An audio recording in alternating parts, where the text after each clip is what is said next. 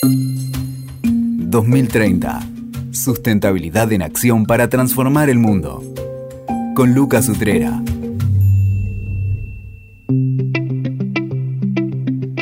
Estamos acá en el podcast 2030, Sustentabilidad en Acción para Cambiar el Mundo.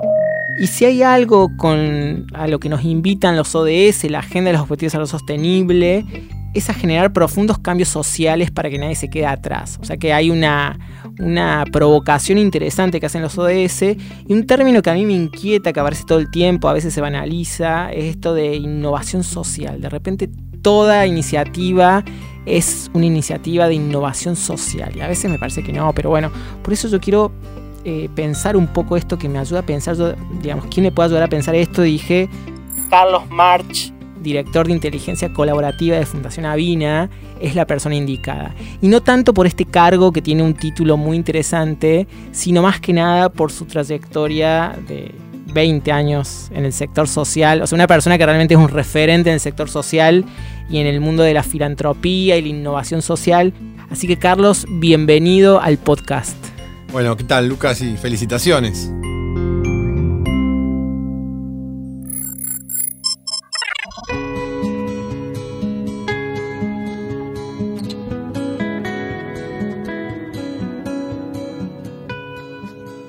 Sería para vos la innovación social? ¿Estás con este concepto? ¿Lo ves? ¿Lo sentís? ¿Qué, me dirías? ¿Qué nos dirías? Em, primero, eh, diría que eh, siempre que se impone un concepto corre el riesgo de ser bastardeado. Por lo tanto, quienes abracen este término de innovación social, esperemos que le den contenido y no sea solamente un eslogan o, un enunciado. ante todo es un desafío, ¿no?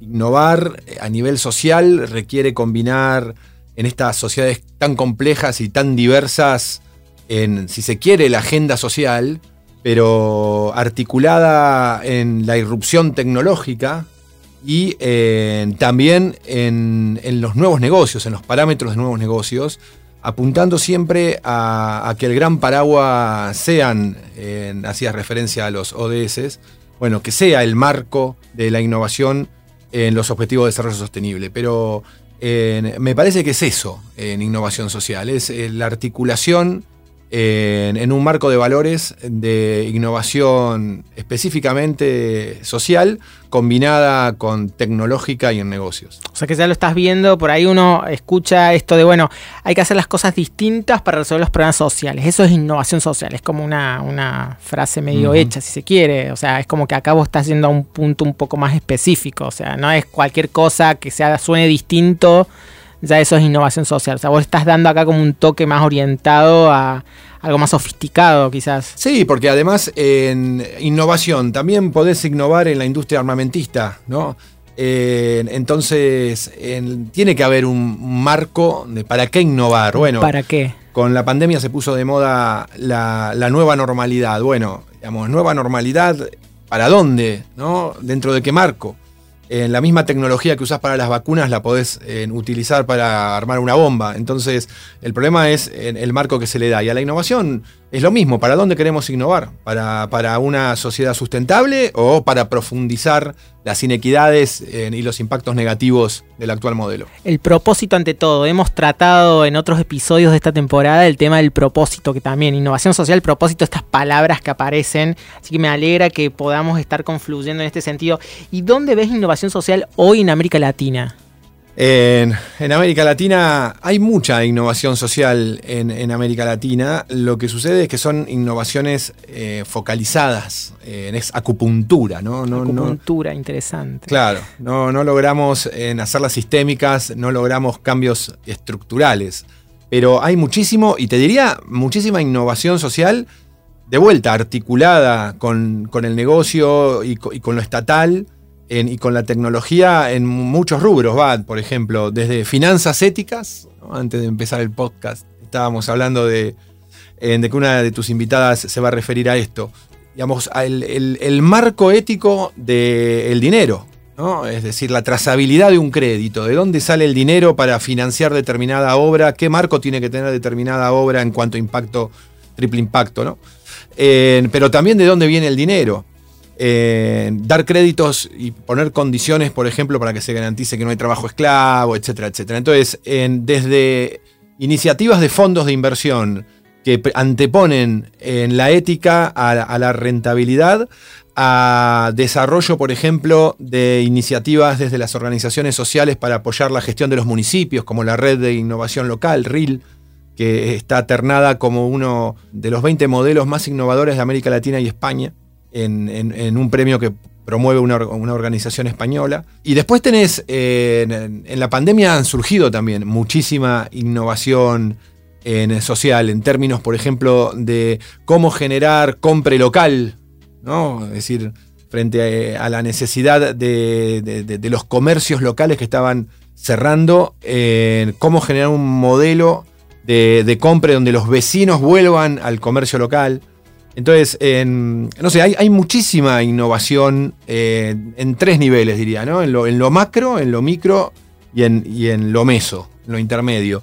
Pero falta esto, falta la estructura para que esos pequeños ensayos se conviertan en, modelos mucho más estructurales. ¿Y cómo ves al sector social tradicional de ONG y la filantropía empresarial en esto? ¿Está, está como en este, en, este, en este tren de la innovación social o persisten estos modelos más este, tradicionales donde digamos, no, entrarían en esto de innovación social? ¿Qué, estás viendo? Yo creo que hay un, mix de las dos cosas. Eh, hay inversión social que apunta a financiar nuevos proyectos e incluso, digamos, ensayo y error.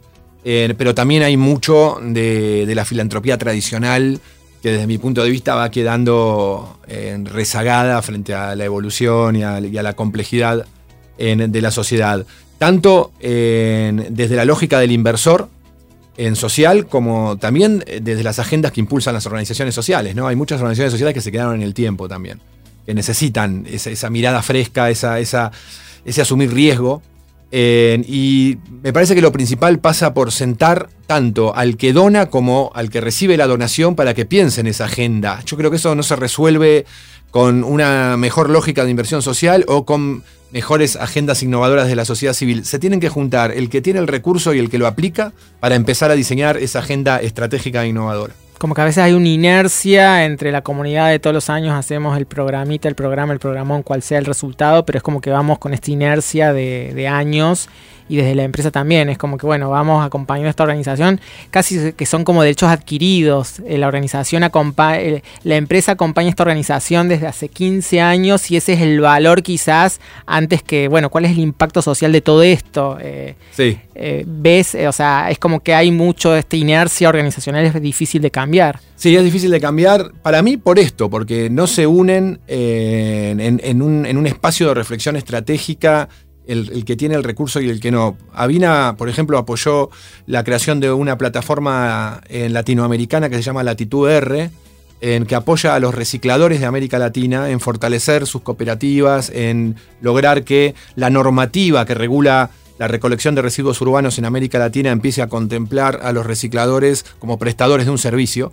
Eh, bueno, esa, esa, esa, esa, plataforma se construyó con la articulación de empresas, de organizaciones sociales, de la cooperación internacional y de los propios recicladores que forman parte del gobierno de esa plataforma. movilizás en todos los niveles esto que decías, macro, meso, micro, movilizás cambios legislativos, derivación de fondos, trabajo social con un grupo de recicladores, o sea, como que estás mirando el problema de una forma un poco más amplia. Exacto, y sentando en la mesa de la toma de decisión al propio reciclador, que es el que sufre ¿no? las debilidades de todo el sistema y sabe lo que necesita cambiar. Y ahí vienen las organizaciones que apoyan para convertir esas necesidades en estrategias o en campañas de incidencia o directamente en nueva normativa.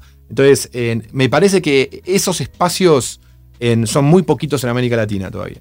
¿Y en algún otro sector? ¿Hablaste de recicladores? ¿Algún otro que hayas visto esta, esta dinámica? Sí, en acceso al agua hay sobre todo muy fuerte en América Latina, en, Centroamérica, en lo que se llama OXAS, que es en cooperativas de agua en poblaciones muy chiquitas, donde los propios ciudadanos administran el recurso escaso del acceso al agua potable.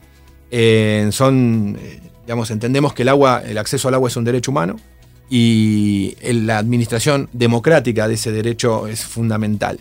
Y bueno, hay una, organización que reúne a estas cientos de OXAS en, en América Latina para de vuelta fortalecerlas, para incidir en la normativa y sobre todo también para interactuar con el Estado. Entonces, hay muchísima eh, organización pero de vuelta, le falta eh, la escala y le falta la institucionalidad dentro del marco del Estado, que es lo que le da escala justamente a las políticas sociales. Clarísimo. O sea que estos cambios transformacionales que piden los ODS o que desafían los ODS, esta innovación social tiene que ver, por un lado, con esta, si se quiere, arquitectura de estas alianzas que vos decís de movilizar y mirar el problema de manera amplia en cuanto a actores y en cuanto a abordaje, por un lado.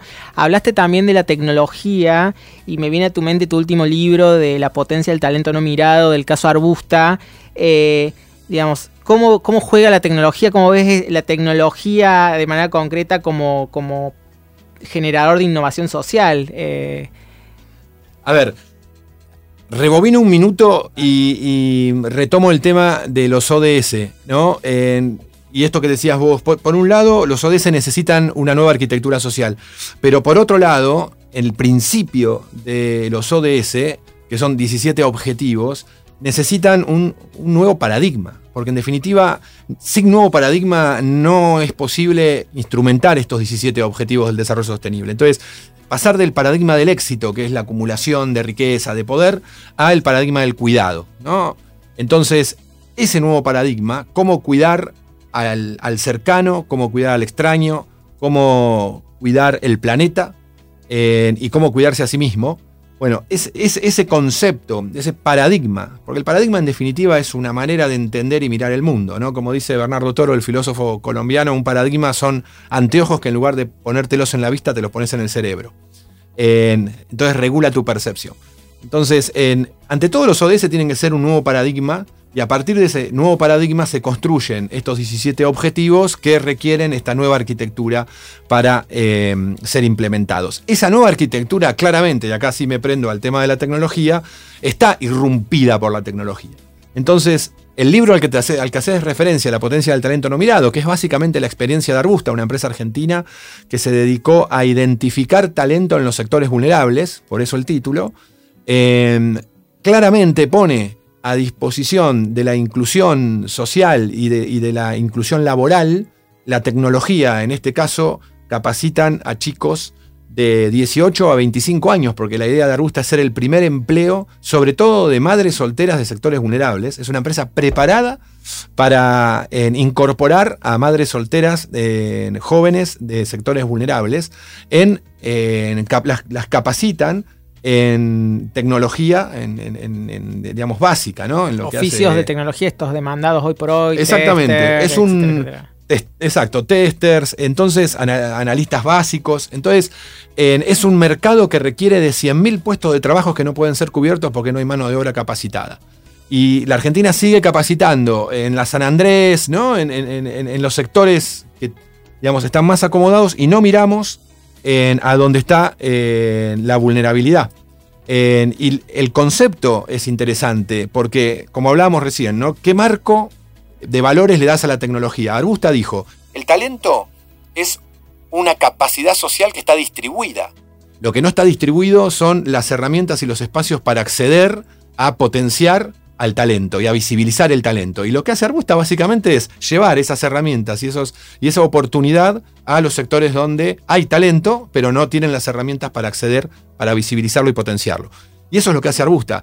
En realidad la tecnología en Arbusta te diría que es casi una excusa. Accesorio. Exactamente. Acá usan la tecnología para irrumpir en la innovación social. No, es la irrupción de la tecnología por la tecnología misma. Se le da un sentido. Exacto, un medio para. Pero por ahí pienso en esto de innovación social y hacer las cosas distintas también. Digo, pienso en numerosas, no sé, organizaciones sociales tradicionales que quizás capacitan en oficios a personas excluidas, oficios tecnológicos, y quizás pienso en un modelo de negocio como Arbusta desde, usar las herramientas del management para generar estos procesos de cambio, estas oportunidades de empleo. Digamos, son modelos que conviven, son modelos algunos más efectivos que otros, hacia dónde deberíamos ir a estos modelos híbridos, a pensar las herramientas del management y las empresas sociales como un, un modelo de cambio y de innovación social. Deberían ser modelos que conviven y que se complementan y que se potencian. El, problema que tenemos de vuelta, volvemos a la arquitectura donde se montan los ODS o donde se montan las distintas experiencias. No tenemos una arquitectura que tome lo que, por ejemplo, en, genera una ONG que capacita a determinados chicos de determinados barrios con una articulación para llevar a que la empresa o un grupo de empresas miren a esta organización que está capacitando para generar empleo en genuino y incorporarlos a sus planteles. Entonces, lo que nos falta en, la sociedad justamente es empezar a enhebrar las distintas experiencias que están sueltas. porque sirve de poco que haya mucha gente capacitada si después no puede acceder a trabajo. que es lo que garantiza Arbusta. De hecho, hablo de organizaciones sociales tradicionales, pero también podría hablar de municipios eh, ¿Y cómo ves, por ejemplo, la, innovación social de municipios eh, en ese sentido, como promotores y como generadores de esta arquitectura? Bueno, el, rol del municipio, y está bárbaro que lo toques, porque cuando uno habla de Estado se imagina el Estado nacional, y eh, la gente común interactúa con el Estado municipal. Vos difícilmente vas a interactuar con el Estado nacional. Salvo para pagar impuestos, pero después mucho más no hay. Entonces sí interactúas con el Estado local. Y, mm, y en ese aspecto el municipio tiene, desde mi punto de vista, que innovar muchísimo en todo lo que tiene que ver con políticas sociales y romper con varios de los, eh, de, los criterios por los cuales hoy, o de la falta de criterios, te diría, por los cuales hoy se implementan políticas sociales. ¿no? Entonces, el primer gran problema que tienen las políticas sociales de los municipios es que están totalmente desenebradas de las políticas sociales de las provincias y de las políticas sociales de la nación. Entonces, lo que hace el municipio, que de vuelta de los tres niveles del Estado es el que menos recursos tiene, es muy poco comparado con lo que puede hacer la provincia y la nación. Pero muchas veces cuando la provincia y la nación baja ¿no? políticas públicas no están adecuadas a las necesidades del municipio. Entonces, en vez de complementar lo que hace el municipio, digamos, lo corre de eje y se desperdician recursos. Entonces, el primer punto ahí es cómo articulás las políticas sociales, porque las políticas sociales necesitan integralidad. Y otro concepto que aparece relacionado a innovación social, supongo que habrás escuchado esto, ¿qué opinas de la innovación frugal? Esto de estamos en contextos totalmente limitados y de la precariedad, pero de la precariedad podemos podemos generar procesos disruptivos de innovación social a partir de este concepto de frugal innovation. Este, y siempre yo cuando trabajo esto en, el aula pongo la película esta de Netflix de Padman, este caso real de la India, de, este, este señor que ante una problemática vinculada a, al a la menstruación de las mujeres y cómo en la India eso tiene un impacto sanitario, un impacto en la vida de las mujeres porque implica aislamiento, implica precariedad y no acceso a, los insumos adecuados para, abordar la, este, esta cuestión natural de, todas las mujeres. Él descubre una solución y a partir de ahí es la película, bueno, la pueden ver obviamente, no, no voy a spoilear mucho, pero digo, es un poco esto, una persona, eh, digamos, se habla mucho esto, de lograr innovación desde abajo. ¿Cómo lo ves a esto? Yo lo veo como muy posible porque hoy tenés la posibilidad de hacerlo, ¿no? La, tecnología permite justamente que un individuo casi pueda incidir, en, sea a través de la comunicación o, de, la, o, de avances tecnológicos en, la comunidad. Entonces, em, a, mí me parece absolutamente posible de hecho hay casos muy interesantes, ¿no? en Argentina, por ejemplo, con estas innovaciones de abajo hacia arriba, se convirtió un, territorio de 120.000 hectáreas en Chaco, en que su dueño había sido asesinado, eh, en teoría porque querían tomar ese campo para desmontarlo, estamos hablando de bosque chaqueño natural, porque no lo había desmontado este hombre, eh, y una organización se fue, digamos, movilizando a la sociedad, y logró que esas tierras se expropiaran, se le pagara a los herederos y se convirtió ese predio en el Parque Nacional del Impenetrable. Es el primer parque nacional en Argentina que fue creado de abajo hacia arriba, ¿no? de un movimiento social hacia la toma de decisión del Estado. y así podemos nombrar varios, varios casos. ¿no? Hoy cada vez necesitas menos de, la, de, la, estructura como para poder incidir. Después necesitas de la institucionalidad para que eso perdure, ¿no? Pero, pero para poder incidir, yo he hecho, yo uso mucho, por ejemplo, change.org y eh, convocás, si tenés una buena propuesta, juntás 100.000 firmas y tenés impacto y, podés incidir. Y no te lleva tiempo prácticamente, ¿no? Porque la misma herramienta te la difunde, digamos, por algoritmos, etc. Entonces, eh, sin duda se puede generar innovación de abajo hacia arriba. Clarísimo. ¿Y qué causas ves como causas olvidadas o causas que todavía no están, eh, digamos, como que uno ve que por ahí hay ciertos temas que están en la agenda, obviamente acá entre el juego de eh, agenda setting, esto de qué temas aparecen con prioritarios y más allá que los ODS te ofrecen un montón de problemáticas, digamos, ¿qué temas vos ves hoy que están como olvidados y que deberían estar en el foco para pensar estrategias de innovación social, esta arquitectura nueva o mm. estas experiencias de abajo para decir, bueno, hay que hacer algo por esto. Sí, para mí un tema que está muy mencionado, pero que no tiene la relevancia que todavía tiene que tener en los hechos concretos, es eh, sin duda la agenda de cambio climático. Está excelente lo que promueve Greta, eh, está bárbaro los distintos avances que se van logrando, pero la especie humana es la que está en peligro con el cambio climático, no el planeta. El planeta va a seguir girando con el hombre o con el ser humano o, sin el ser humano. Entonces, por ejemplo, el, nivel de impacto de las políticas para transformar el cambio climático dependa de las naciones, que lo definan los propios estados, es un techo muy bajo, porque las modificaciones estructurales que hay que hacer muchas veces van en contra de las políticas públicas de un estado.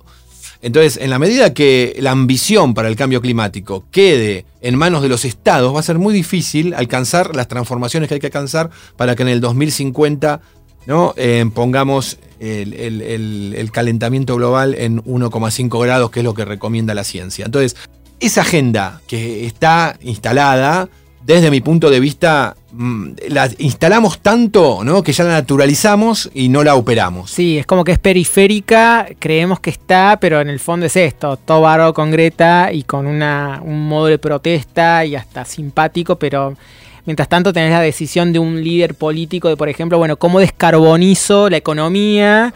Eh, en un contexto de pandemia que encima las economías están frágiles. Entonces, bueno, tenés estas tensiones que son realmente las que hay que discutir y las que necesitan una arquitectura que claramente con lo que hoy el Acuerdo de París ofrece es un avance, pero todavía nos falta mucho para instrumentar ese Acuerdo de París y eh, poder realmente ver estos compromisos reales eh, para lograr realmente la reducción de emisiones. Exactamente, porque eso además necesita apoyo financiero global, eh, necesitas una arquitectura global.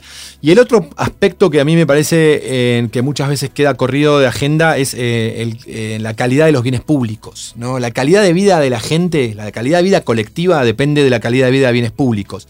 El bien público entendido como todo aquello que está a disposición de todos en igual cantidad y calidad, ¿no? como aquello que administra el Estado.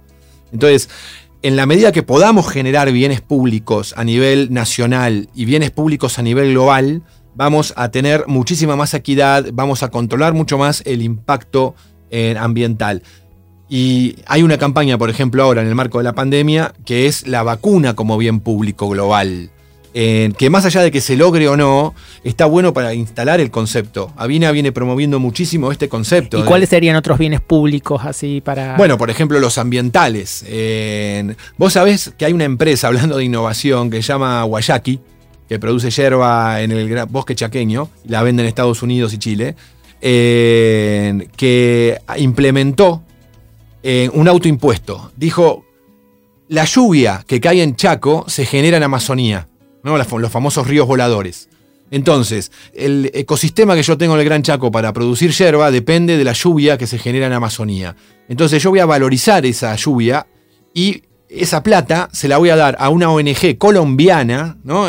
Guayaki produce en el Chaco argentino, una ONG colombiana que cuida el Amazonas para que el Amazonas siga dando en agua, ¿no? Siga generando estos ríos voladores, porque en la medida que se tala el Amazonas, obviamente hay menos lluvia. Entonces, vos fíjate como una empresa entiende perfectamente cuál es un bien público en global, ¿no? Es decir, los ríos voladores de Amazonía es un bien público global.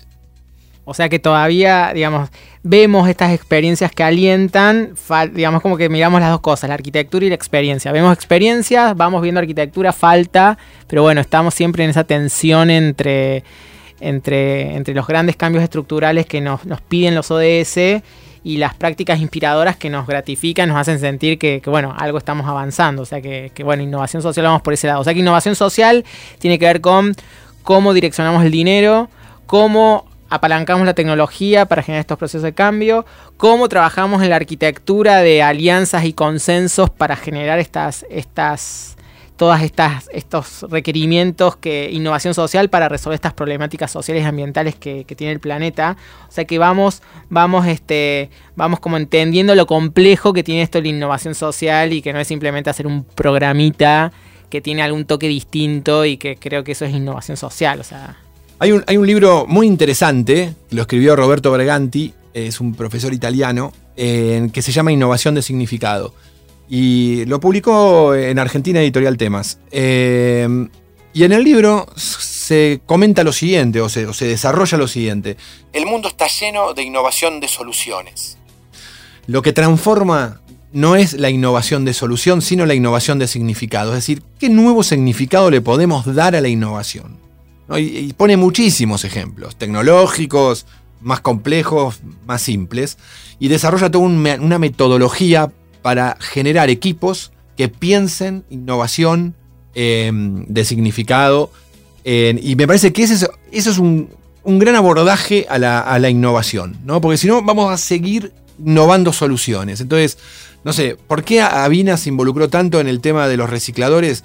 Porque encontró una innovación de significado. Dijimos, ¿cómo podemos transformar el lumpenaje, ¿no? Lumpenaje mm. es pobreza urbana, ¿no? Es decir, no, es un término despectivo. En cómo podemos transformar ese lumpenaje de personas alrededor de un basural en servidores públicos. No era cómo mejoramos la cooperativa o cómo los organizamos mejor.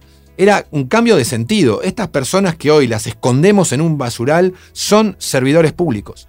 Porque están recuperando basura que se entierra y contamina y la están eh, a través de la economía circular, metiendo de nuevo en la industria. Entonces, eso es un cambio de sentido. Entonces, la innovación muchas veces pasa no tanto por el cambio de soluciones, sino por encontrar un cambio de sentido. Que es mucho más incómodo, porque es como ir mucho más ahí al y fondo. Y interpelás al sistema. Exacto. Hay que interpelar los modelos. Exacto. Porque hay un problema de modelo. Hackear el mercado, hackear el sistema, es como que también escuchamos eso. Por ahí cuando hablamos de innovación social es eso, cómo de repente algo irrumpe y cambia las reglas del juego. Entonces, eh, esa es un poco la, idea.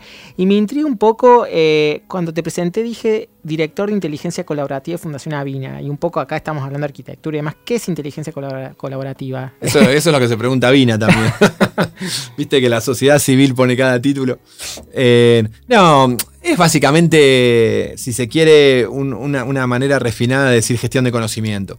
es la dirección dentro de la organización que por un lado interpela a la propia organización en sus modelos organizacionales y cómo estamos acompañando a los, a los aliados con los cuales interactuamos, pero por otro lado también cómo recogemos los aprendizajes de todos los aliados en el terreno y cómo convertimos esa información en conocimiento, en conocimiento para la transformación. Y para quizás generar innovación de significado, posiblemente. Ahí apuntamos, ojalá, ojalá se pueda generar innovación de significado. ¿Cuál otra innovación de significado tiene además de recicladores? ¿O están, has visto alguna o alguna que se te ocurra? Eh, no, hay, hay mucho todavía, porque Avina se promueve, se propone cambios sistémicos mm. y en la mayoría de las agendas venimos como logrando pequeños cambios sociales, pero no todavía cambios sistémicos. puse de ejemplo el de reciclaje justamente, porque es una agenda que hace 18 años que venimos trabajando. Y recién ahora pudimos encontrar como dos innovaciones de significado. Pasar al reciclador de lumpen a servidor público y la segunda, diría yo, innovación de significado dentro de la agenda de reciclaje es convertir a este servidor público ya convertido en un protagonista de la economía circular, que el reciclador sea protagonista de la economía circular. Ese diría que sería el segundo cambio de significado dentro de la misma agenda. Claro, una jerarquización de eso que hoy miramos todavía medio ahí como todavía con algo de desconfianza la figura del reciclador, este, sigue siendo medio periférica Exacto, en muchos países eh, incluso sigue siendo tan marginal Exacto. como hace 18 años atrás. Sin embargo, en, en 10 países de Latinoamérica, en la legislación ya se incorporó la figura del reciclador como un actor fundamental de la economía urbana. O sea que ahí hay innovación social claramente, porque sentás, Hay innovación- arquitectura a partir de cambio, este, sin lugar a dudas. Exacto. Y algo que siempre pregunto a, a los invitados del podcast es, ¿cuál fue tu momento epifánico para involucrarte en estos temas? Vos sos un referente del sector social porque has dedicado, dedicás tu, tu trayectoria profesional al sector social hace bastante tiempo. Eh, ¿Cuál fue tu momento que dijiste, es por acá? Yo, Carlos March, voy por acá. Desde muy chico. Porque eh, los ODS no estaban. no. este, No estaban los ODS, eh, no estaba la democracia. Cuando, cuando llega la democracia, eh, yo estaba en tercer año del secundario y surgen con mucha fuerza los centros de estudiantes. Y yo me involucré muy activamente a tal punto que llegué a presidir el centro de estudiantes del colegio donde estudiaba, escuela pública en Villa del Parque, y durante dos años lo presidí. Y a partir de ahí nunca me corrí de- del trabajo social. ¿no? Nunca me involucré en los partidos políticos porque no me gusta la lógica del partido político más allá de la ideología. No me gusta la lógica en, que, en cómo se hace política. Pero por suerte fue el auge también de las organizaciones no gubernamentales, ONGs, organizaciones sociales. Así que de muy chico me involucré primero en Poder Ciudadano y luego me recogió Avina. Perfecto, o sea que ahí, ahí viene tu, tu momento epifánico. Y por más que dijiste muchas experiencias interesantes que seguramente los que están escuchando eh, se van, van a poder investigar y despertar esa curiosidad, decime alguna experiencia más en toda esta historia tuya, este, este recorrido donde vos dijiste acá hay transformación social, capaz que es algo de hace mucho tiempo, necesariamente algo de ahora que dijiste esto realmente rompió, cambió, Eh, por ahí te cuento dos. Una que, me tuvo como más cercano y, protagonista, en que fue todo el acompañamiento que le dimos primero en Poder Ciudadano y después Sabina a Toti Flores, que era un piquetero, o es un piquetero en La Matanza, que cuando yo lo conocí en el 2002 estaba tan enojado con el sistema que no votaba. Y hoy es diputado nacional. Así que mirá si no hubo inclusión social e inclusión cívica en toda esta experiencia de un acompañamiento de más de 20 años. Y lo segundo, eh, una experiencia que nace en Chile, que se llama extensionismo jurídico, que aquí lo trae una, una mujer en Mendoza, que se llama Kitita Neme, que consiste en capacitar en sectores vulnerables a personas con nocio- en, en nociones básicas del derecho durante Mm. ocho meses. Y después estas personas en una organización comunitaria, sociedad de fomento, lo que sea, en el barrio, tienen que brindar asesoramiento gratuito en menor cuantía eh, a los vecinos que tienen problemas de medianería, violencia familiar, etc. Con un apoyo jurídico de universidades.